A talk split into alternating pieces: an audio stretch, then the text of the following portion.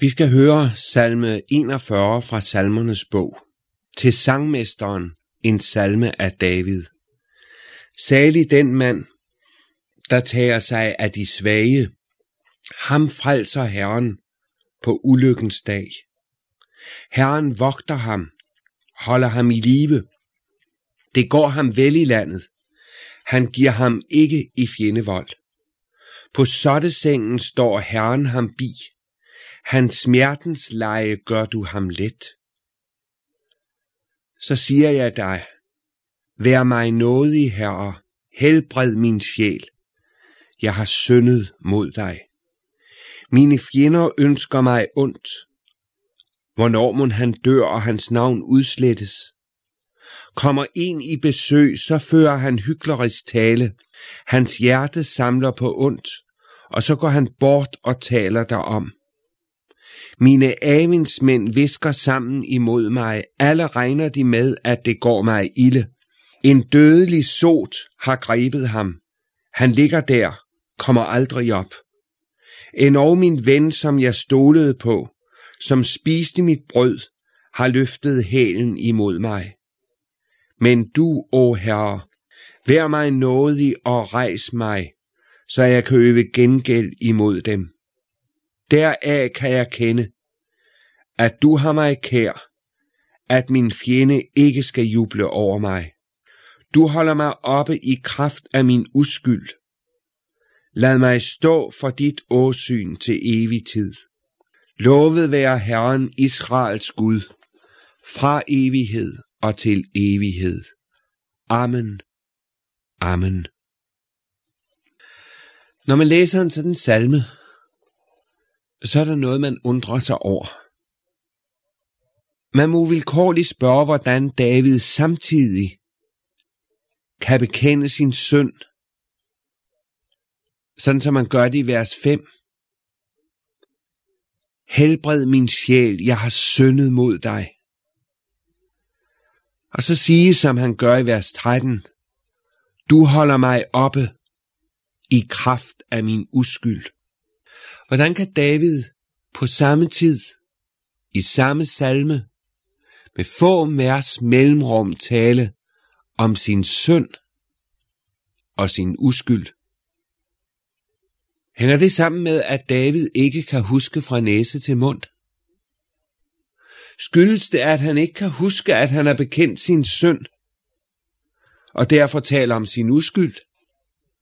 Skyldes det, at hans syndsbekendelse kun er pro forma, kun er tomme ord, som han siger? Eller hvordan hænger det sammen? Hemmeligheden ligger i den erfaring, som en hver levende kristen har gjort.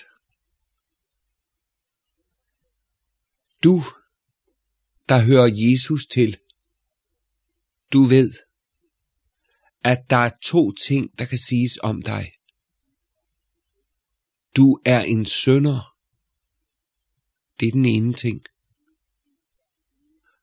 Du er uden skyld. Det er den anden ting. Her står vi over for retfærdiggørelsens hemmelighed. I højsangen udtrykker Sulamit det med ordene, jeg er sort, dog yndig. Jeg er en sønder, og dog er jeg uden synd. Jeg er fordømt, og dog har jeg Guds velbehag.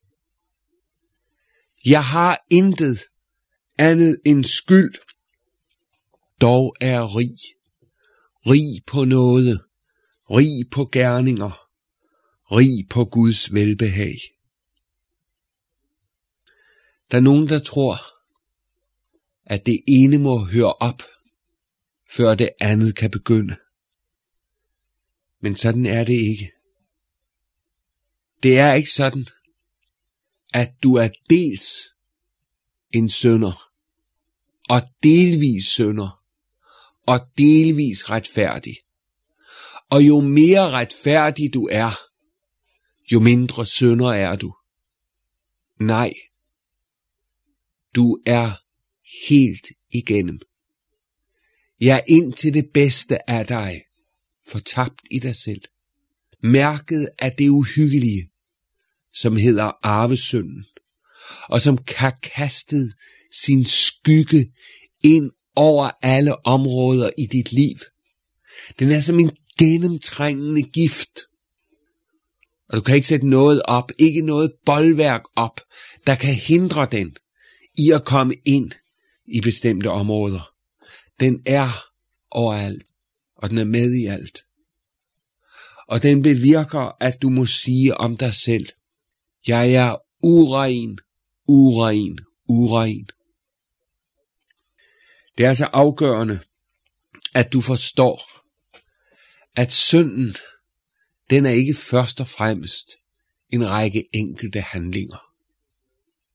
Vi kan sige det på den måde, de enkelte syndige udslag, din frugt og en følge af syndens tilstand, og det er din tilstand som synder, der er det rystende, der er det uhyggelige. Du når aldrig længere end til at måtte stå for Gud og sige, jeg har syndet imod dig. Jeg er fortabt. Fortabt i mig selv. Men så sandt du har taget din tilflugt til Jesus, i den fortabte tilstand og situation, som du er i, så kan du sige det til din Gud. Du holder mig oppe i kraft af min uskyld. Lad mig stå for dit åsyn til evig tid. Og du skal vide, at den bøn, den har Gud besvaret. Du skal ikke beskæmmes, for din hemmelighed er en skænket uskyld. Nemlig den uskyld, som gennemtrængte og prægede Jesus i alt, hvad han sagde, gjorde og var. Gud skænker den uforskyldt som en gave til dig. Og derfor kan du stå for Guds åsyn. Og du kan stå der til evig tid. Aldrig skal den dag komme, da du må vige. For du står der jo ikke i kraft af en uskyld, du har fortjent.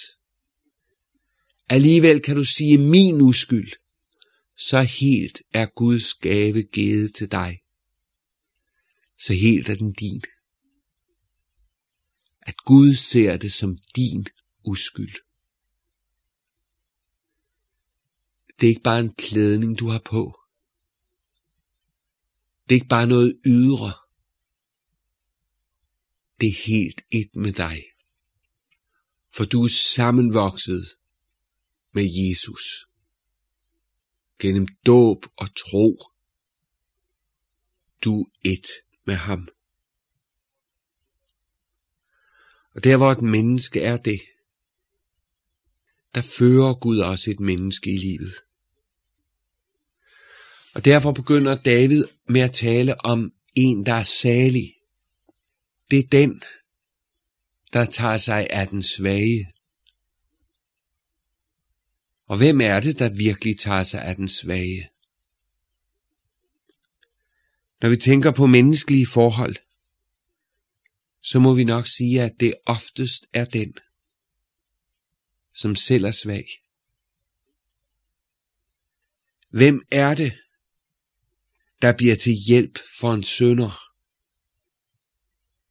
Det er den, der ved med sig selv, at jeg har ikke noget, der gør, at jeg med rette kan hovmode mig over for et eneste menneske. Hvad jeg end møder er synd, er forfærdeligt, så minder det mig om, hvad der bor et eller andet sted dybest i mig selv. Og derfor er det at møde synden hos andre altid at møde den hos sig selv. I sit eget indre. Vel er det sandt, at det er langt fra alle, som lever det syndens begær ud, som er i dem. Og Gud være lovet for det. Men når vi går bag facaden, bag masken, ind til vores inderste, så er der ingen forskel. Og det er godt at have erkendt det. Der kan du blive den barmhjertige samaritaner, som bøjer sig ned og løfter den mand op, som var faldet blandt røvere. Hvorfor kan du det? Jo, fordi der var en, som kom hen til dig, som bøjede sig over dig, som løftede dig op, om som førte dig til herberget, og som sagde til ejeren af herberget, at han ville vende tilbage og betale for dig igen, hvis det han havde lagt ikke var nok.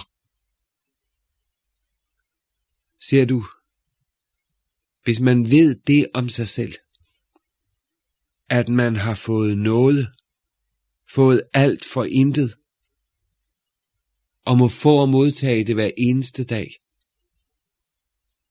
så er man jo ikke en, der retter ryggen over for den svage. Så er du taget ved lære af ham,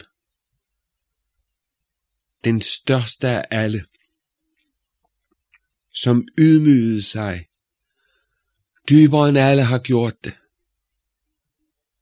og blev lydig til den mest forsmedelige død af alle, døden på et kors.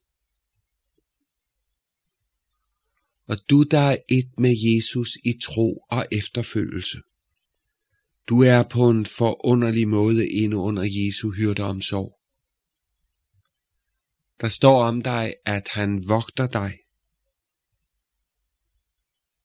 Tænk at være vogtet af Jesus. Det betyder, at hans øje ser mig bestandig. Og det betyder, at når jeg er ved at komme bort fra de andre, bort fra jorden, så lyder hans kaldende røst. Nu skal du vende om. Nu skal du ikke gå længere, længere bort. Kom nu tilbage til din hyrde. Det betyder, at han går foran, og jeg skal bare gå efter så leder han mig til hvilens for underlige vande. Det betyder, at han dækker bord for mig i ørkenen, og jeg er fuldt op. Jeg har overflod. Gud vogter mig, og han holder mig i live. Ja, det gør Gud, når det gælder mit læmelige liv. Og det gælder i lige så høj grad det åndelige liv. Hvis ikke Gud sendte et ord, et ord som nåede ind og skabte liv og lys, og fornyet frimodighed. Hvis Gud ikke lod mig se Jesus, hengivet for mine sønders skyld. Hvis Gud ikke lod mig smage nådens sødmer og herlighed, så mistede jeg livet. Men Gud holder mig i live. Han ved lige, hvad jeg trænger til. Af tugt og opdragelse. Af vrede og kærlighed. Gud kender det hele. Vel kan hans hånd ligge tungt på mig, men det kun for at føre mig ud i lyset ind i herligheden, ind i varmen, ind i glæden, ind i alt det forunderlige, der er knyttet til ham. Du holder mig i live. Det går ham vel i landet. Han giver ham ikke i fjendevold. Sådan er det at være Herrens ejendom. Der er et rige. Der er et land. Løftes landet. Som er mit. Jeg har fået det. Fået det uforskyldt. Fået det af Gud selv. Fået det i kraft af hans godhed og nåde. Men så skal du lægge mærke til det fjerde vers. Og det skal du, fordi vi møder så mange, der tegner et billede af det at være kristen, som slet ikke passer. Og som lever sig ind i fantasier, som ender med at efterlade dem i en dyb skuffelse og måske psykisk nedbrudt. Gud er Gud. Han vogter dig, og han kender dig, og han bevarer dig. Men det betyder ikke, at du kommer til at undgå såtte sengen. Det betyder ikke, at du kommer til at undgå sygdom og nød, vanskeligheder, modgang og kampe. Men du skal vide, at hvilket kors Gud end lægger på dig, så er han dog alligevel den, der selv bærer den tungeste ende af korset. Der står, hans smertens leje gør du ham let. David han kendte smerter indefra, men han kendte også den Gud, som han i al nød og hjælpeløshed kunne komme til, og om hvem han måtte sige, du gjorde min smerte let. Det er derfor David kan juble det ud i salme 23. Kun godhed og miskundhed skal følge mig alle mine dage, og i Herrens hus skal jeg bo gennem lange tider. I kraft af det, som Gud er for dig, så må du sige det. Vær mig nådig, Herre. Helbred min sjæl. Her møder du igen denne indre åndens fattigdom, som hænger sammen med det sande syn på sig selv. Helbred min sjæl, denne bævende ånd, hvor man ikke retter ryggen og mener noget stort og vældig om sig selv, men hvor man tilskriver Gud alt. Hvor man må vende sit ansigt mod ham og bede om lægedom. Det er fordi, der er så mange, der har rottet sig sammen imod en. Og det skal du vide. Også du, der måske synes, du slet ikke har nogen fjender. Du må ikke glemme Satan og hans onde ånde her, som dag og nat er i beredskab, og som på ulykkens dag vælter sig ind over dig, for at tage dit liv. Du må sige det. Vær mig nådig, Herre, og rejs mig, så jeg kan øve gengæld imod dem.